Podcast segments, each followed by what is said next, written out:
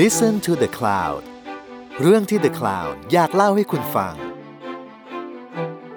สวัสดีค่ะคุณอยู่กับเตยภาสินีประมูลวงจากอาร์ตเทเลอร์และนี่คือศิลปะการต่อสู้พอดแคสต์ที่จะมาเล่าให้ฟังถึงการต่อสู้ด้วยศิลปะของเหล่าศิลปินและนักสร้างสรรค์จากหลายยุคหลายสมัยสวัสดีค่ะเตยค่ะสวัสดีค่ะปิ่นค่ะอ้าวปิ่นคือใครมาจากไหนซึ่งเดี๋ยวเนี่ยตอนนี้ปิ่นจะมาโคโฮสกับเราในตอนเกี่ยวกับภาพถ่ายที่หายไปขอแนะนำตัวนิดนึงปิ่นคือใครคะสวัสดีค่ะปิ่นจาก ดี หนึ่งแปดสามเก้า ค่ะอุ๊ย ดี หนึ่งแปดสามเก้า ก็เป็นเพจเนาะเกี่ยวกับภาพถ่ายใช่ซึ่งเราชอบติดตามมากขอบคุณมากค่ะเป็นเพจที่สนุกมากประเด็นคือตอนนี้ที่เราจะมาคุยกันอะเราจะมาคุยกันเรื่องภาพถ่ายนี่แหละอืมแต่ว่ามันจะมิสทรีมากๆก็คือจะเป็นภาพถ่ายที่หายไปอุ๊ยหายไปยังไงแล้วเจอยังไงใช่ซึ่งเราจะมาเล่าเรื่อง Mexican Suitcase เฮ้ยก็จะเป็นช่วงสงครามเนาะก็คือจะมีของโรเบิร์ตคาปาของเกรดาเทเรลแล้วก็ของเดวิดซิโมชิมเนาะแล้วของปิ่นล่ะคะวันนี้ก็ของปิ่นเนี่ยจะมาเล่าเรื่องของภาพของคุณซูซาน บี แอนโทนีซึ่งเป็นนักเขาเรียกว่าอะไรเพื่อต่อสู้เพื่อสิทธิสตรีละกันในอเมริกาแล้วภาพของเขาเนี่ยมันไปปรากฏอยู่ในบ้านหลังหนึ่งว้าวใช่โอ้โหมีความแบบผีหลอกเล็กๆน้อยๆเออซึ่งเนี่ยจะมาคุยกันด้วยว่าเราควรจะเก็บยังไงเราควรเก็บไหมและทำไมเราถึงควรจะเก็บใช่เนาะเราจะมาเริ่มเรื่องแรกกันเลยเอาเลยค่ะขออนุญาตเล่าก่อน เชิญเลยค่ะ เรื่องของชั้นของเตยจะเป็นเรื่อง Mexican Suitcase Mexican Suitcase ให้ทายว่าเป็นของเม็กซิกันหรือเปล่าคะเป็นหรือเปล่าขอชื่อมันก็ดูเป็นไม่ใช่ค่ะ จอจีเบอร์ที่หนึ่งคือไม่ใช่เม็กซิกันนะแต่ว่ามันจะเป็นภาพสมัยอืมอืม Spanish Civil War ของช่างภาพสามคนนั้นเนาะและคำถามที่สองค่ะเป็นสุทเคสเป็นกระเป๋าหรือเปล่าคะถ้าเม็กซิกันมันไม่ใช่อ่ะเปลี่ยนว่ามันก็ไม่น่าใช่ ถูกต้องค่ะมันไม่ใช่สูตรเคสแต่วันนี้จะมาเฉลยด้วยว่าทำไมมันถึงชื่อเม็กซิกันและทำไมมันจึงถูกเรียกว่าสูตรเคสทั้งที่มันไม่ใช่ทั้งคู่เล่าเลยดีกว่าว่าสามคนนี้เราน่าจะเคยรู้จักเขาแล้วจากตอนที่เราพูดถึง War Photography เนาะเพราะเขาเป็นแบบ Big Name มากๆในวงการ War Photography ต่างๆหนึ่งคือโรเบิร์ตคาปาสองคือเกรดาเทเรลและสามคือเดวิดชิมซีมัวเนาะซึ่งสามคนนี้งานแรกที่เขาเข้าไปแล้วมันแบบโอ้โหเป็นงานที่ดีมากๆแล้วเขาได้ร่วมมือกันก็คือตอน Spanish Civil War คือสงครามกลางเมืองสเปนสามคนนี้เป็นใครขอคร่าวๆแบบรีแคปรีแคปนะคะโรเบิร์ตคาปาเขาก็เป็นช่างภาพเนาะที่เขาแบบเขาก็เป็นจิวอิชด้วยอะไรอย่างเงี้ยแล้วงานของเขาจะมีความแบบ intense มีความเข้าใกล้เหมือนกับประโยคดังของเขาอ่ะเธอที่เขาจะบอกว่าอะไรถ้าเกิดภาพไม่ดีพอแปลว่าคุณยังไม่เข้าใกล้อ่าใช่วลีเด็ดของเขาอันนี้รู้สึกว่าช่างภาพหลายคนก็หยิบยืมนำไปใช้ด้วยนะในการทำงานปิ่นว่าใช่ใช่แล้วเรารู้สึกว่าคำนี้มันดีมากเพราะมันไม่ได้แค่ความใกล้ทางด้านเนี่ย physically แต่ใกล้ทางด้านจิตใจด้วยใช่ในหลายๆงานเนาะส่วนคนที่สองคือเกรดาเทเรลเกรดาเทเรลนี่เขาเป็นแฟนกับโรเบิร์ตคาปาแล้วเขาเป็นช่างภาพผู้หญิงที่ทำภาพสงครามอะแล้วเขาแบบเก่งมากคือเป็นคน intense เป็นคนใกล้เหมือนกันอะไรอย่างเงี้ยงานที่เขา cover อ่ะที่น่าสนใจมากๆคือเขาถ่ายทหารหญิงอืมเออน่าสนใจมากแต่ว่าน่าเสียดายมากเพราะว่าเกิดได้เทโรเสียชีวิตไวอืมใช่ส่วนคนสุดท้ายก็คือเดวิดซิมัวคนนี้เขาจะชอบ cover พวกเกี่ยวกับเรื่องอืมผู้คนที่ถูกพิษจากสงครามต่างๆอืมซึ่งสามคนนี้ตอน Spanish Civil War คือประมาณปีหนึ่งพันเก้าร้อยสามสิบหกถึงหนึ่งพันเก้าร้อยสามสิบเก้าเนาะช่วงนี้เขาก็ไปถ่ายในสงครามตรงนั้น Spanish Civil War คืออะไรเออเราจะได้ยินคำนี้บ่อยใช่ไหม Spanish Civil War เพราะว่าจริงๆเนี่ยสงครามกลางเมืองสเปนน่ะมันอยู่ในประวัติศาสตร์ทั้งในเรื่องของภาพถ่ายและไฟอาร์ตด้วยอืมอย่างเธอเคยเห็นภาพเกิร์นิก้าของปิกัสโซมั้ยใหญ่ๆใหญ่ๆใช่เกิดนิค่ามันจะแบบเป็นภาพที่เขาวาดแล้วเป็นภาพแอบสแตรกแบบปิกัสโซอะไรอย่างเงี้ยซึ่งภาพนั้นน่ะก็คือเกิดขึ้นเบสออนสงครามกลางเมืองสเปนอ่าใช่แล้วสงครามนี้มันเกิดขึ้นเพราะว่านายพลฟรังโก อืมอืมมันคือแบบเหมือนกับเป็นรัฐเผด็จการพวกนี้แหละแล้วก็จะมีกลุ่มคนที่เขาจะต่อต้านสิ่งนี้ขึ้นมาจนกลายเป็นสงครามกลางเมืองซึ่งแน่นอนว่าสามคนเนี้ยทั้งแบบโอเคขอเรียกว่าแบบสามคนพิเศษละกันเนาะแต่สามคนก็คือมีโรเบิร์ตคาป้าและฮาโรลแล้วก็เดวิดซิมัวร์สามคนเนี้ยเขาเข้าไปอ่ะแน่นอนว่าเขาอยู่ฝ่ายแบบสัมพันธมิตรแน่ๆเขาอยู่ฝ่ายที่แอนตี้เผด็จการแน่ๆอะไรอย่างเงี้ยเขาก็เข้าไปแล้วเขาก็ถ่ายนู่นถ่ายนี่แล้วเขาก็ไปตีพิมพ์งานพวกนี้ที่เขาถ่ายจะตีพิมพ์ตามไลฟ์แมกกาซีนตาม Times หรือว่าตามแบบต่างๆทั่วโลกแล้วคนก็ได้เห็นความเลวร้ายของสงครามเหล่านี้อ่ะฮะจนสุดท้ายพอถ่ายกลับมาปุ๊บเขาก็เก็บเนกาทีฟอะพวกฟิล์มพวกอะไรอย่างเงี้ยเนาะในกล่องเอาไว้แล้วก็ตอนนั้นอ่าคาปาอยู่ที่ปารีสเขาก็เก็บไว้ในสตูดิโอของเขาปรากฏว่าตอนปีสามสิบเก้านาซีบุกโปแลนด์ได้แล้วโปแลนด์กับปารีสมันอยู่ใกล้กันแล้วมันกลายเป็นว่าเฮ้ยเราเห็นแล้วว่านาซีมันมีอานุภาพอะที่จะแบบยึดครองปารีสได้แน่ๆซึ่งแน่นอนว่าคาปาเขาเป็นยิวเขาก็เลยจะต้องหนีเขาก็เลยเอาฟิล์มทุกอันของเขาอะไปฝากเอาไว้กับอืม Dark Room Managerก็คือแบบผู้จัดการห้องมืดอ่ะเนาะห้องล้างฟิล์มใช่ไหมบอกว่าเฮ้ยฉันขอฝากเอาไว้ก่อนนะ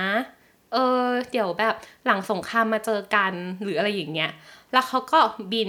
หนีไปอยู่ที่อ่านิวยอร์กอืมปรากฏว่าฟิล์มพวกนี้ในกล่องพวกเนี้ยโอ้โหหลายกล่องมากอะไรอย่างเงี้ยคือจากที่ดูมามีประมาณ สี่ห้ากล่องแล้วมีฟิล์มอยู่ประมาณ สี่พันห้าร้อย ม้วนน่ะโอ้เยอะมากเออพวกเนี้ยก็คืออยู่กับ Dark Room Manager ของเขาจนเหมือนนาซีเข้ายึดบุกยึดปุ๊บ Dark Room Manager ก็ต้องหนีเหมือนกันเขาก็เลยเอาฟิล์มไปฝากไว้กับเพื่อนที่แบบอยู่ต่างเมืองอะไรอย่างเงี้ยอืมเออซึ่งถามว่าในช่วงตอนนั้นน่ะช่วงตอนสงครามมันเกิดการขนย้ายงานต่างๆอ่ะไปต่างเมืองไปแอบไว้หรือเปล่าเป็นเรื่องปกติมากๆที่จะทำอย่างถ้าเกิดว่าเธอคุ้นเคยอ่ะน่าจะเคยได้ยินเรื่องเกี่ยวกับการขนย้ายโมนาลิซาอ่าๆๆใช่คือเขาก็ต้องแบบขนพวกงานในลูฟอะไรอย่างเงี้ยไปแอบไว้ตามแบบชาโดว์เดลาลัวที่ตามริมแม่น้ำชาโดว์ต่างๆอะไรพวกเนี้ยเนาะเช่นเดียวกันแต่ว่าด้วยความที่คาปาเขาไม่ได้ยิ่งใหญ่เหมือนลูฟเขาเลยแบบเนี่ยเอาไปฝากเพื่อนฝากเพื่อนแล้วเพื่อนก็ฝากเพื่อนต่ออีกทีเพราะว่ายังไงมันก็น่าจะรู้แหละว่าคาปามาฝากเขาใช่ใช่แล้วปรากฏเพื่อนก็เลยไปฝากเพื่อนอีกทีนึงก็คือเพื่อนของเพื่อนของเพื่อนของเพื่อนใช่แต่เพื่อนคนนี้เหมือนกับทำงานในกองสุลเม็กซิโกอ่าจุดใต้ตำตออยู่ตรงนี้นี่เองใช่ใช่แล้วเขาก็เลยไปฝากกับท่านทูตเม็กซิโกเอาไว้ปรากฏว่าท่านทูตก็เลยกลับไปที่เม็กซิโกซิตี้โดยที่เอาฟิล์มพวกเนี้ยไปด้วยมันเลยกลายเป็นว่าฟิล์มพวกเนี้ยหายไปเพราะว่าท่านทูตก็ไม่รู้ว่าเฮ้ยฟิล์มนี้มันมีคุณค่าฝากเพื่อนกับเพื่อนกับเพื่อนกับเพื่อนอะกี่ต่อแล้วอะจำไม่ได้แล้วเขาก็คงไม่ได้จะมาเปิดดูเพราะมันไม่ใช่ของเพื่อนเขาจริงๆอะมันเป็นแบบเพื่อนก็คงบอกว่าอันเนี้ยเป็นของเพื่อนมาอีกทีอีกคนนึงว่าของเพื่อนของเพื่อนที่ห่างๆอีกทีพอเราไปเป็นท่านทูตเราคงไม่กล้าเปิดดูของของคนอื่นที่ไม่รู้มากี่ต่อแล้วอยู่ดีป่ะเออก็คงจะแบบอ่ะโอเคก็เก็บไว้แล้วก็ลืมจนเสียชีวิตไปก็ไม่มีใครรู้กลายเป็นว่าฟิล์มพวกเนี้ยหายไปหายไปไม่มีใครรู้ว่าอยู่ที่ไหนเออตัดมาอืมโรเบิร์ตคาปาเขาเสียชีวิตตอนประมาณปีห้าสิบสี่เนาะตอนสงครามอินโดไชน่าอืมแล้วปรากฏว่าหลังจากนั้นมันยี่สิบปีน้องชายเขาชื่อคอนนิวคาปาก็ตั้งสถาบันถ่ายภาพอยู่ที่นิวยอร์กชื่อว่า International Center of Photography ซึ่ง ไอ ซี พี เขาเรียก ไอ ซี พี แล้วกันเนาะ ไอ ซี พี ตรงนี้จะเป็นทางที่เรียนด้วยคือสอนคนทั่วไปด้วยแล้วก็เป็นศูนย์อาร์ไคฟ์เก็บเรื่องราวต่างๆแล้วก็ซัพพอร์ตเกี่ยวกับช่างภาพต่างๆด้วยปรากฏว่าคอนเนลก็รู้ว่าเฮ้ยพี่ชายของเราอ่ะเขามีเนกาทีฟกลุ่มนี้ที่หายไปที่หาไม่เจอเขาก็เลยตามหาด้วยความที่เนกาทีฟกลุ่มนี้หายครั้งแรกอ่ะที่ปารีสคอนเนลก็เลยไปลงหนังสือพิมพ์ที่ปารีสว่าเฮ้ยเนี่ยเราหาเนกาทีฟอันนี้อันนี้อันนี้อันนี้อยู่ถ้าเกิดใครมีหรือใครมีเบาะแสให้มาบอกซึ่งไม่มีใครมีเบาะแสทุกคนก็แบบฉันไม่รู้มันคืออะไรไม่มีการแบบกลับมาอะไรเลยอย่างเงี้ยถามว่าเนกาทีฟตรงนั้นสำคัญขนาดไหนเราว่าส่วนหนึ่งที่มันสำคัญมากๆเพราะว่ามันน่าจะมีเนกาทีฟของ Falling Soldier เธอเคยเห็นภาพนี้ของคาปาไหมที่มันจะเป็นภาพทหารโดนยิงแล้วก็กำลังล้มลงอืมอืมจะเป็นภาพดังมากๆของคาปาซึ่งตั้งแต่ตอนนั้นแล้วที่มันจะมีอิชชูว่าภาพนี้คาปาสเตจหรือเปล่าก็คือคาปาจัดเองหรือเปล่าแบบอ่ะท หันไปยืนซิทำท่าล้มซิแล้วถ่ายขึ้นมาและสิ่งที่จะพิสูจน์ได้ว่าอันเนี้ยเป็นเรื่องจริงหรือเรื่องแต่งคือ negative จริงหรือจ้อจี้หลักฐานมันอยู่ที่ตรงนั้นเนาะใช่ negative คืออะไรปิ่น negative นี่ก็คือถ้าเอาง่ายๆเลยมันก็เหมือนกับ original ของภาพภาพมันมายังไงก็คือสมมุติว่าเราถ่ายเนาะเป็นกล้องสมัยก่อนมันก็เป็นกล้องฟิล์มใช่ไหมแต่ปัจจุบันมันเป็นกล้องดิจิตอลกล้องฟิล์มเนี่ยเวลามันถ่ายมันก็มีมวลฟิล์มมีแผ่นอยู่ในนั้นอันนั้นแหละมันคือการที่เราถ่ายมาแล้วแล้วเราทำการล้างให้มันขึ้นภาพแล้วเนี่ยมันก็คือเนกาทีฟเป็นตรงนั้นก็คือมันเป็นสิ่งที่เขาเรียกว่าอะไรอ่ะมันลองมาจากการที่คนมองเข้าไปในกล้องสองกล้องเพื่อถ่ายอ่ะสิ่งนั้นมันก็เป็นแบบเขาเรียกว่าอะไรมันเป็นต่อที่สองจากตาของคนที่มองไปอ่ะว่าแบบมันคืออะไรมันอยู่บนนั้นซึ่งถ้ามันเป็นเหมือนถ้ามันเปรียบเทียบกับกล้องดิจิตอลน่ะมันก็คือไฟล์เขาเรียกว่าอะไรอ่ะไฟล์ดิจิตอลที่เราไม่รู้ว่ามันเป็นแบบรหัสอ่ะเอออันนั้นอ่ะถ้าเกิดว่าเวลาเราตามหาว่าภาพเนี้ยเวลาเราคลิกคลิกขวาแล้วดูไฟล์ info อ่ะมันก็จะเห็นเลยว่า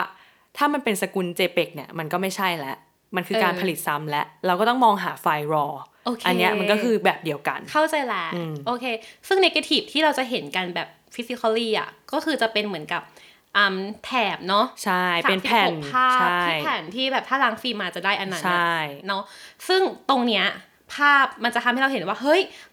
Falling Soldier เกิดอะไรขึ้นมียิงกันจริงหรือเปล่าใช่เกิดอะไรก่อนหน้าใช่ล้มจริงหรือเปล่าหรือว่ามีอ่ะทำท่าซิอะไรแบบนี้เขาก็เลยหากันว่าเฮ้ยมีไหมมีไหมมีไหมผ่านไปเป็นสิบปีเพิ่งมีคนตอบกลับมาว่าเฮ้ยฉันว่าฉันมี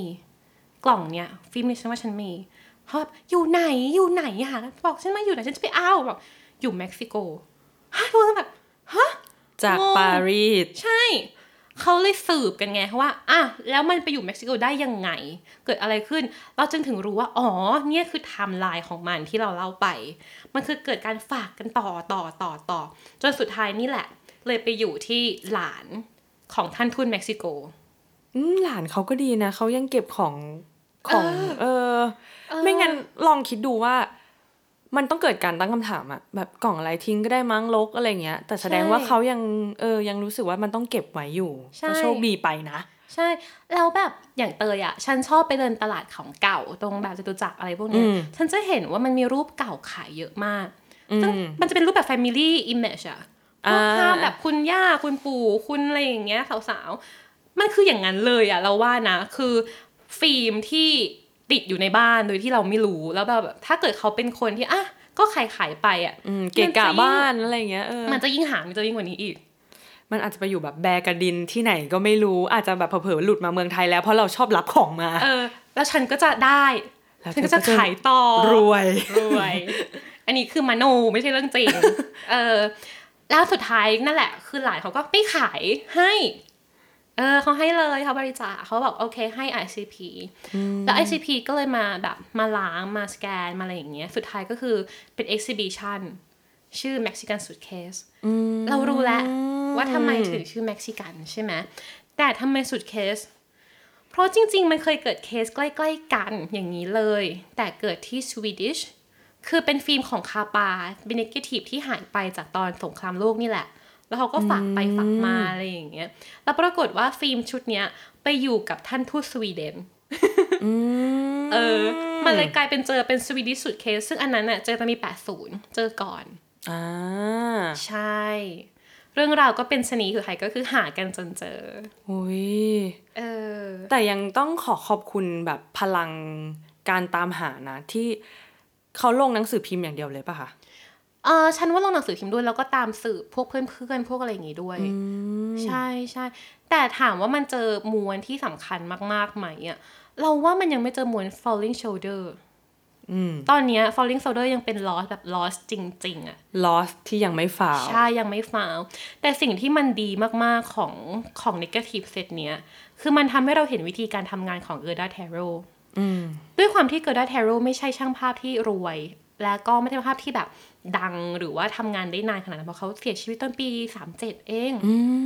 อายุแบบถ้าจำไม่ผิดสามสิบต้นๆหรือยังไม่ถึงสามสิบด้วยซ้ำอ่ะเราว่านะน่าจะแบบยี่สิบปลายๆด้วยซ้ำขอโทษเขาทำงานแค่ไม่กี่ปี ลิกทีฟเขาหายากมากแต่ว่ามันมีลิกทีฟของกูด้าเทโรในเซตนี้อะแล้วมันมีทำมีทำทำให้เราเห็นว่าเฮ้ยเขาคิดงานยังไงเขา approach ยังไงต่อซีนนั้นๆเหมือนกับว่ามันมีซีนหนึ่งที่เขาจะต้องแบบมีผู้ทหารที่เสียชีวิตอะแล้วเขาก็จะอยู่ในเขาเรียกว่าอะไรนะหลุมฝังศพใช่ไหมแล้วก็ได้เฮโร่ก็ไปถ่ายครอบครัวถ่ายครอบครัวที่มารอรับศพถ่ายอะไรอย่างเงี้ยแล้วที่สำคัญมากๆคือเขาบอกว่าก็ได้เฮโร่อะถ่ายศพด้วยคือไม่เกรงกลัวอะไรเลยอะเป็นคนที่กล้าที่จะแบบ approach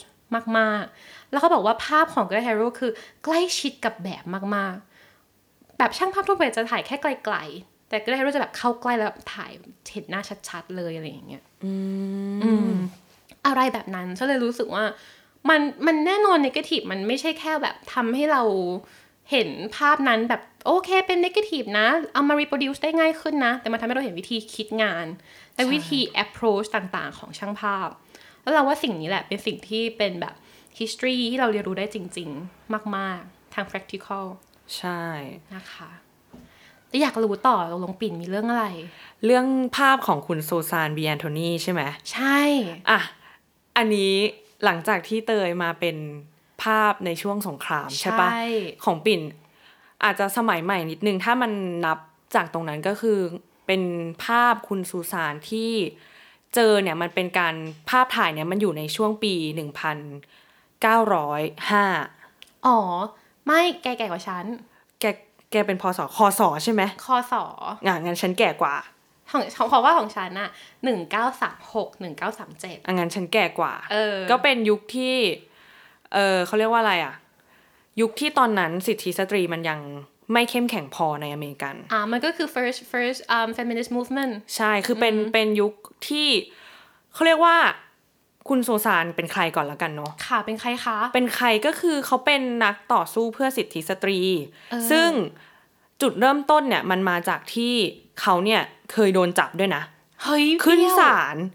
แล้วก็แบบเพราะว่าเขาอะไปโหวตเลือกตั้งประธานาธิบดีเขาบอกว่าสมัยนั้นนะสมัยเขาคือผู้หญิงไม่มีสิทธิ์ไม่มีเสียงที่จะโหวตอะไรเลยแต่คุณซูซานบอกว่าแล้วทำไมถึงจะไม่มีในเมื่อฉันก็เป็นประชาชนคนหนึ่งเขาก็ต้องไปมีสิทธิ์ไปโหวตสิแล้วเขาก็แบบต่อสู้มาโดยตลอดเพื่อที่ให้ผู้หญิงเนี่ยเข้าไปอยู่ในเขาเรียกว่าอะไรอ่ะเข้าไปอยู่ในสิทธิแห่งความเท่าเทียมตรงนั้นของอเมริกันก็คือแต่ช่วงที่เขาตายก็ยังไม่ได้สำเร็จนะคือเขาต่อสู้แล้วเขาก็พูดเลยว่าแบบมันอาจจะไม่ได้เจอความเท่าเทียมของเพศอ่ะในยุคของเขาแต่เขาก็รู้สึกยินดีที่มันได้ต่อสู้ตั้งแต่ช่วงเขาแล้วเขาก็หวังว่าสักวันหนึ่งอ่ะทุกคนมันจะเท่ากันในสิทธิเสรีภาพอะไรประมาณนั้นคือเขาก็เริ่มต่อสู้มาตั้งแต่ช่วงช่วงเออช่วงสิทธิของคนผิวดำเลยด้วยซ้ำแล้วเขาบอกว่ามันมีพื้นที่สำหรับคนตรงนั้นแล้วอ่ะคนที่เป็นทาสหรือคนที่เป็นไรอ่ะดังนั้นอ่ะมันก็ต้องรวมผู้หญิงเข้าไปด้วยอืมอันนี้ก็คือทำไมคุณซูซานเขาคุณซูซานบีแอนโทนีเขาถึงมีชื่อขึ้นมาแล้วก็การเจอภาพของเขามันจึงเป็นเรื่องสำคัญเพราะว่าเขาเป็นบุคคลสำคัญคนหนึ่งในหน้าประวัติศาสตร์เลยก็ว่าได้ขนลุกเลยอ่ะฟังแล้วขนลุกแต่ถามว่าสตอรี่จากของของเตยที่ไปเจอที่อะไรนะเม็กซิโกเป็น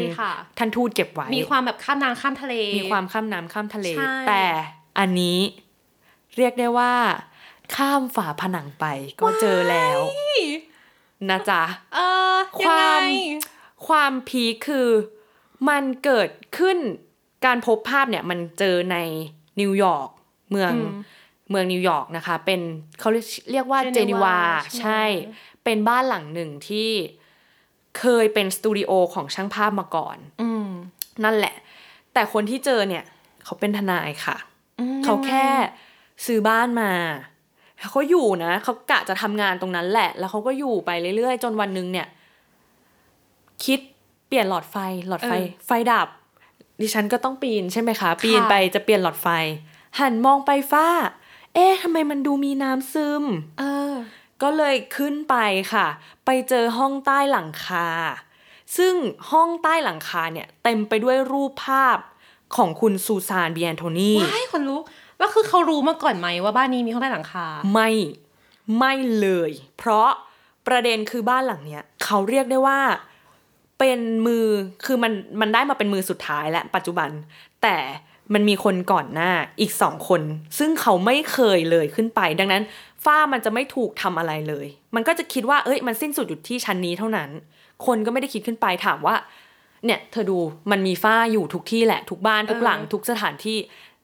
แต่เราเป็นใครทำไมเราจะต้องขึ้นไปฝ้ามันมีแต่สายไฟอ่ะนึกออกป่ะถ้าความคิดเราอ่ะใช่ป่ะแล้วเราก็ไม่ใช่คนที่จะต้องขึ้นไปทำไฟอะไรตรงนั้นอยู่แล้วอ่ะเต็มที่เราก็แค่แบบเปลี่ยนหลอดไฟอ่ะแต่นี่คือน้ำหยดขอขึ้นไปดูหน่อยแล้วก็เจอเอออภินิหารมากประเด็นคือมันไม่ใช่มีแต่ภาพมันรวมถึงเนกาทีฟด้วยเฮ้ยยุคนั้นน่าจะเป็นแบบพวก glass negative ใช่เป็น glass ก็คือเป็นเป็นกระจกเนาะใช่เป็นกระจกเลยเป็นฟิล์มกระจก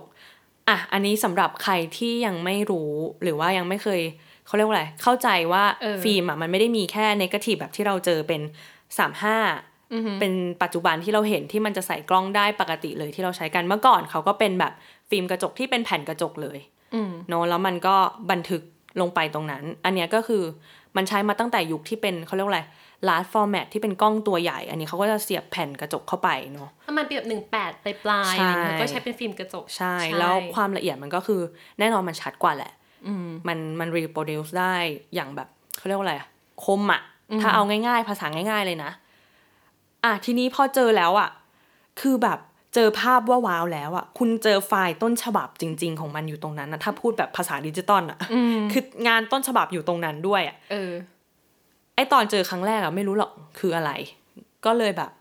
รวบรวมแล้วก็เอาไปให้คนตีราคาว่ามันคืออะไรยังไงคือมันมันเริ่มจากที่การที่เขาเอาไปโดยความไม่รู้แล้วก็ใช้แบบความโลคอลตรงนั้นอะว่าแบบช่วยช่วยดูหน่อยว่าว่ามันคืออะไรอะไรเงี้ยตรงจินีวามันก็มีแบบเขาเรียกว่าอะไรอะศูนย์ประวัติศาสตร์ของเขาอยู่อะก็เลยเอาไปดูว่าแบบเฮ้ยมันคืออะไรอะไรเงี้ยจนเขาก็บอกว่าเออมันเป็นภาพของคุณซูซานบีแอนโทนีแล้วก็เป็นเพื่อนคุณซูซานที่ร่วมกันต่อสู้เพื่อสิทธิสตรีด้วยก็คือรวมมันอยู่ตรงนั้นแล้วประเด็นภาพที่เจอไม่ใช่ภาพแบบภาพถ่ายเล่นถ่ายที่บ้านถ่ายกันเองนะจ๊ะเป็นภาพออฟฟิเชียลที่เขาใช้ลงหนังสือพิมพ์เลยเฮ้ยขนลุกไม่หยุดเลยคือถ้าฟีลแบบปัจจุบันคือ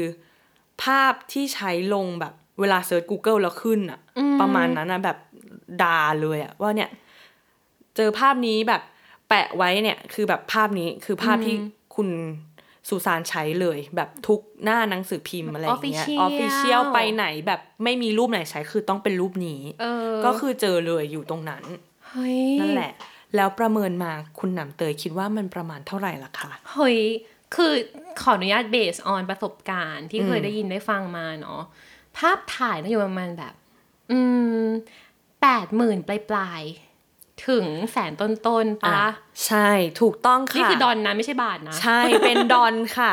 ดังนั้นก็คือภาพที่เจอมันไม่ได้มีภาพเดียวไงมันมีทั้งเนกาทีฟภาพอื่นๆด้วยที่ถ่ายดังนั้นได้มาประมาณแสนเหรียญว้าวเออแล้วเขาก็บอกอีกว่า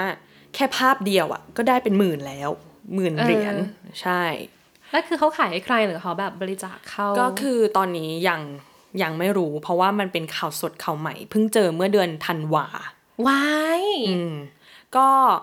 น่าคิดว่ามันน่าจะถูกเขาเรียกว่าอะไรอะส่งต่อไปให้กับตรงจุดที่เขาดูอะอีเมืองเจนีวา historian อะคือแบบว่าที่รวบรวมแหล่งประวัติศาสตร์ของเมืองเพราะว่าตรงเนี้ยมันเป็นสตูดิโอของช่างภาพที่ชื่อเจมส์ฮาว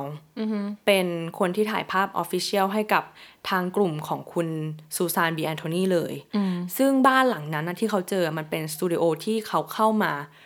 ชั่วครั้งชั่วคราวคือเพิ่งย้ายมาแล้วก็ย้ายออกไปโดยที่ขายทั้งหมดนะให้กับช่างภาพอีกคนหนึ่งซึ่งอันนี้ฉันจำชื่อไม่ได้เป็นช่างภาพสักคนหนึ่งแหละต่อแล้วมันก็ไม่มีใครสืบต่อแล้วว่าหลังจากนั้นไปไหนมันก็เข้าสู่ยุคปัจจุบันอะที่แบบมันก็เข้าเอเจนซี่บ้านคนนู้นเอามาหานี้มาหาอะไรเงี้ยจนมาตกถึงคุณทนายคนนี้แหละที่เขาเจอใช่ใช่แล้วประเด็นคือสภาพที่เห็นอะยังเห็นค่อนข้าง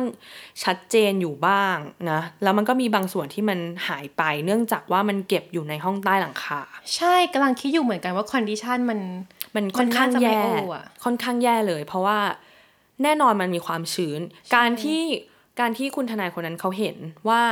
มันมันมีน้ำหยดอะตรงตรงฝ้าตรงเพดาน uh-huh. แสดงว่ามันชื้นแหละใช่ดังนั้นความชื้นมันไม่สามารถอยู่ร่วมกับงานภาพถ่ายได้แน่เพราะว่ามันเป็นกระดาษถูกไหมใช่ค่ะมันเป็นกระดาษหนึ่งแล้วมันยังโชคดีที่เนกาทีฟตรงนั้นนะมันยังเป็นกลาสเป็นกระจก อ, อยู่มันก็เลยยังพอมองเห็นแต่ถามว่ามันเต็มร้อยไหมแน่นอนมันไม่ใช่เนื่องจากสภาพแวดล้อมตรงนั้นใช่ราฉันเห็นว่ากลาสกลาสเฟมสิ่งที่น่ากลัวคือราใช่แน่นอนแน่นอนมาแน่นอนราแล้วก็แบบแครกอะไรพวกเนี้ยใช่ใช่เราเลยรู้สึกว่าจริงๆการเก็บเนกาทีฟอะมันสำคัญมากๆเลยนะเพราะว่าอยู่ต้องอยู่ในคอนดิชันที่เหมาะสมด้วยอะอืมอืมแล้วเราว่ามันยิ่งยากขึ้นเรื่อยๆในการเก็บเพราะว่าบางทีอย่างเงี้ยเราก็แบบเหมือนท่านลูกท่านทูตหลานท่านทูตที่คือก็ไม่รู้เหมือนกันอยู่ในบ้านไว้งงๆอะค่ะการนี้ต้องใต้หลังคาค่ะซึ่งบางภาพที่มันแบบสำคัญจริงๆแบบเนี้ยเราก็ควรจะเก็บในที่ที่มันแบบ proper อะไรอย่างเงี้ยซึ่งถ้าเกิดเราดูจริงๆต่างประเทศอะพวกมิวเซียมของเขาจะจริงจังมากกับการเก็บเนกาทีฟเออเราเคยดูสารคดีของ The Met ที่นิวยอร์กอะเนาะ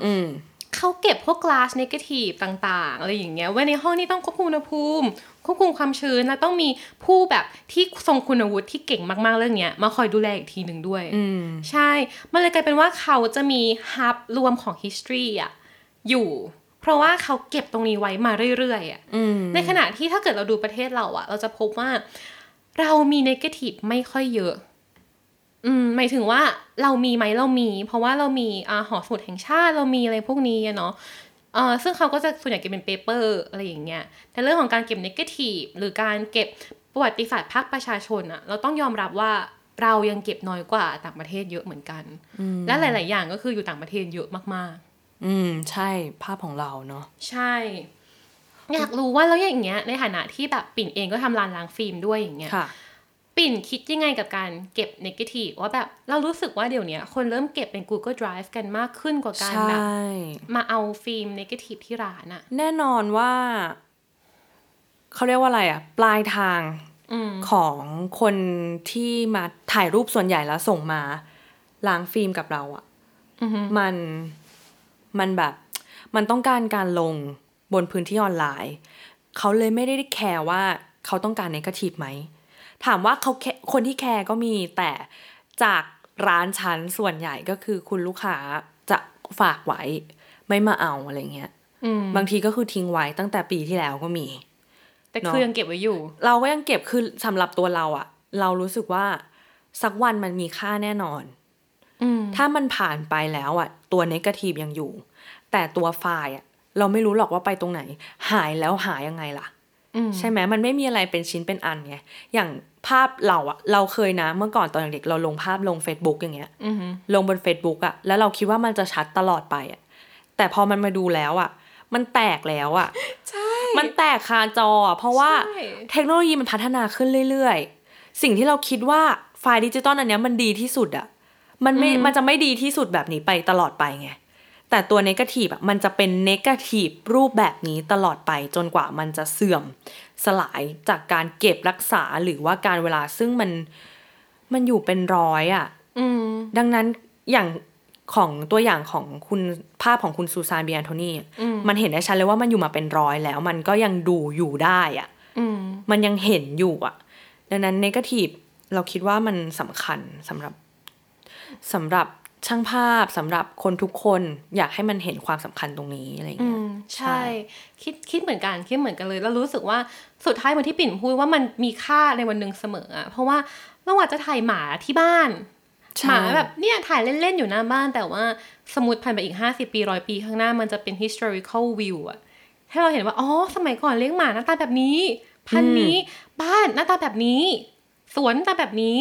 ใช่ใช่มันทำให้เราเห็นหมดเลยที่โอเควันนี้เราอาจจะยังไม่เห็นมันคุณค่ามันตรงนี้อะแต่ในอนาคตมันมีคุณค่าแน่ๆใช่แล้วอีกอย่างหนึ่งที่เราเก็บเนกาทีฟของลูกค้าทุกคนไว้เลยนะอืมมันใกล้ตัวเรามากคือเราได้เห็นเนกาทีฟสมัยพ่อเราวัยรุ่นอะแล้วเราพบว่าแบบเราไม่เคยเจอพ่อวัยรุ่นอะเราเกิดมาพ่อเราแก่แล้วอะด้วยอายุของเขาเนี่ยออกปะแต่เนกาทีฟแบบมันทำให้เห็นเลยว่าเฮ้ยผู้ชายที่อยู่ตรงหน้าเราอะเขาเคยเป็นแบบไหนมาก่อนอะ อันนี้เราเลยรู้สึกว่าถ้ามันมีคนอีกหลายคนที่หวนคิดถึงเรื่องราวที่ผ่านมาสิ่งนี้มันสำคัญอืมนั่นแหละหูยนี่คือแบบ personal loss and found อ่ะใช่ personal loss and found ได้พบวัยรุ่นของพ่อในในกระถีบของเขาสวยสวยแบบงงๆเออเราก็เลยรู้สึกว่ามันคงประมาณนี้แหละ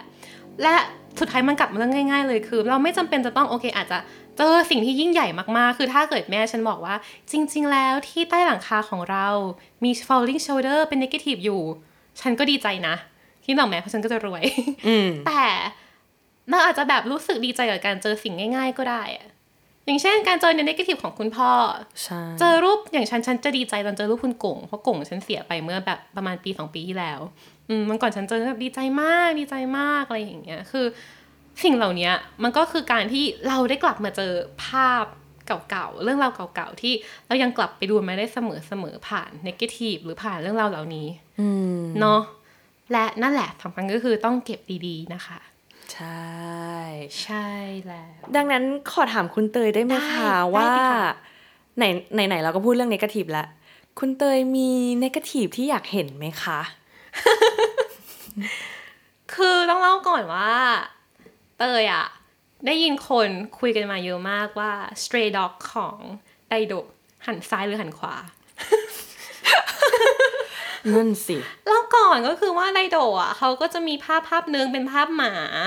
หมาที่ดูแบบเฟียสเฟียสอะไรอย่างเงี้ยเนาะซึ่งภาพเนี้ยเป็นหมาถ่ายจากข้างหลังแล้วหมาหันหน้ามาหาเราและมันจะมีทั้งเวอร์ชันที่หมาหันซ้ายและหมาหันขวาซึ่งเป็น official version ทั้งคู่ใช่แล้วเคยมีงานนิทรรศการที่จัด Stray Dog อ่ะหันซ้ายหันขวาสลับกันเรียงๆเรียงๆอย่างนั้นอ่ะกวนตีนเนาะฉันก็เลยรู้สึกว่าฉันอยากรู้ว่าใน negative แท้จริงแล้วอ่ะหมาตัวเนี้ยหันซ้ายหรือหันขวาโอ้ยากแหมยากแหมยากมากอ่ะเออมันไม่มีใครรู้อันเนี้ยเป็นสิ่งที่ดีที่จะบอกเลยว่าเออความสำคัญของ negative คืออะไรถ้าสำหรับใครที่ฟังมาทั้งทั้งทั้งหมดแล้วไม่รู้ว่าจะอยากเห็นไปทำไมใช่แต่อีกอย่างหนึ่งที่สำคัญคือที่เราคุยกันมาสอง สองตอนสองคนเนี้ยเราไม่ได้พูดถึงการเจอภาพที่เป็นปรินท์เลยนะอืมแล้วพูดถึงการเจอ negative นะอืมคืออย่างอันแรกก็คือไม่คือแกปรินท์ไปเป็นแบบสิบภาพร้อยภาพแล้วแต่ที่เจอที่สำคัญคือ negative ของแม่ซูซานที่เหมือนกันเลยก็คือเจอ negative คือถ้าใครรู้จักคุณซูซานหรือว่าเคยเห็นประวัติศาสตร์มาเนี่ยเห็นภาพภาพนี้แหละเห็นภาพมาชัวร์ๆแล้วก็แล้วไงถ้าเกิดเจอภาพอีกก็คืออาจจะเป็นความรู้สึกแบบก็เห็นภาพในหนังสือพิมพ์ภาพหนึ่งแต่ประเด็นคือมันมันมีภาพงานต้นฉบับตรงนั้นอยู่เนี่ยแหละมันเลยเกิด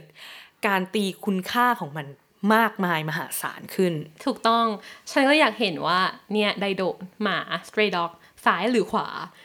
แล้วปิ่นปิ่นคิดว่าซ้ายหรือขวาปิ่นอะภาพจำซ้ายบอกตรงไม่รู้หรอกซ้ายหรือขวาแต่ภาพจำอะคือซ้ายไม่ถึงหันซ้ายหน้าชิดอยู่แบบเฟรมซ้ายอะอ๋อโอเคเตยก็ซ้ายเพราะว่าเตยเคยไปโมมาแล้วโมมาปิ่นใหญ่หันซ้าย ก็เลยแบบอ่ะซ้ายโมมาเชื่อโมมา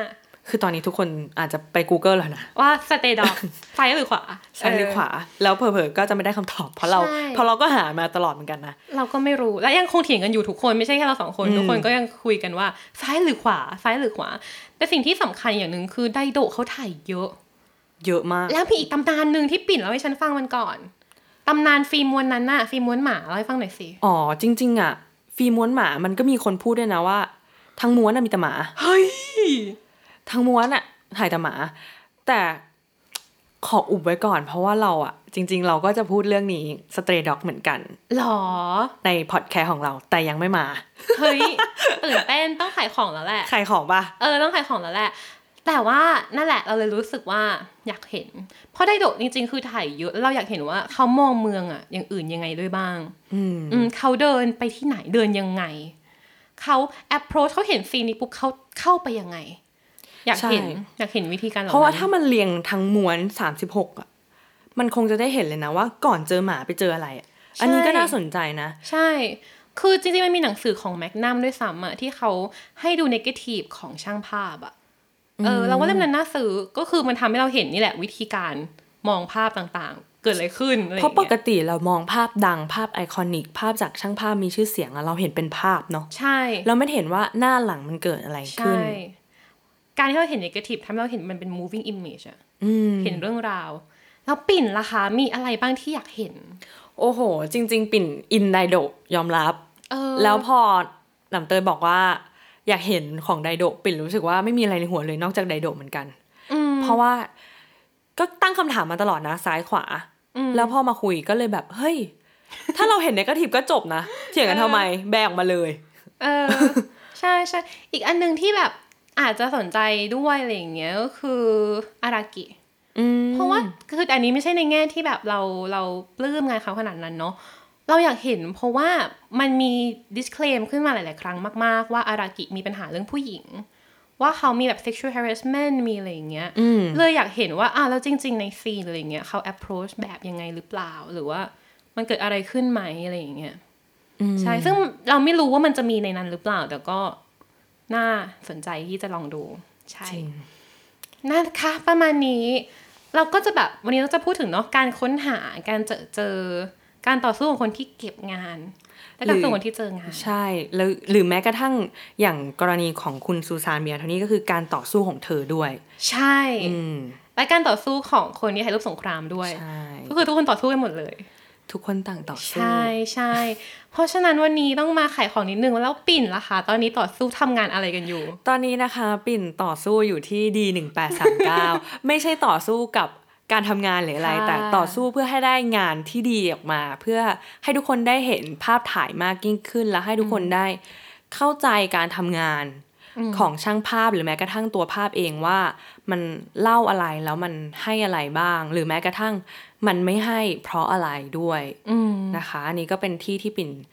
กำลังปลุกปั้นอยู่กับพี่ๆเอ้ยดีใจก็คือเป็นเพจใน Facebook เนาะใช่เป็นเพจใน Facebook ค่ะชื่อ ดี หนึ่งแปดสามเก้า เลยโอเคแล้วก็จะมีอะไรอีกต่อไปไหมต่อไปนี้ติดตามตอนนี้ก็สามารถติดตามได้ใน Facebook แล้วก็ Instagram ก็คือ ดี หนึ่งแปดสามเก้า ส่วน Instagram เป็น ดี หนึ่งแปดสามเก้า Magazine แล้วต่อไปเราก็กำลังจะทำพอดแคสต์อุ้ยใช่จากนั้นไม่พอก็คือเรากำลังจะมีรูปเล่มด้วยค่ะเป็นนิตยสารชื่อ ดี หนึ่งแปดสามเก้า คนลุกไปเลยอ่ะ เออนั่นแหละติดตามผลงานเสมอขอบคุณมากค่ะนะคะตอนนี้ก็จะประมาณนี้เจอกันใหม่ตอนหน้าเราจะมาดูกันว่าตอนหน้าจะเป็นตอนอะไรและปิ่นจะมาอีกไหม ขอมาได้ไหมอยากมา นั่นน่ะสิต้องมาได้อยู่แล้วโอเคไว้เจอกันใหม่เนาะขอบคุณทุกคนนะขอบคุณทุกคนค่ะสวัสดีค่ะติดตามเรื่องราวดีๆและรายการอื่นๆจาก The Cloud ได้ที่read the cloud dot co หรือแอปพลิเคชันสำหรับฟังพอดแคสต์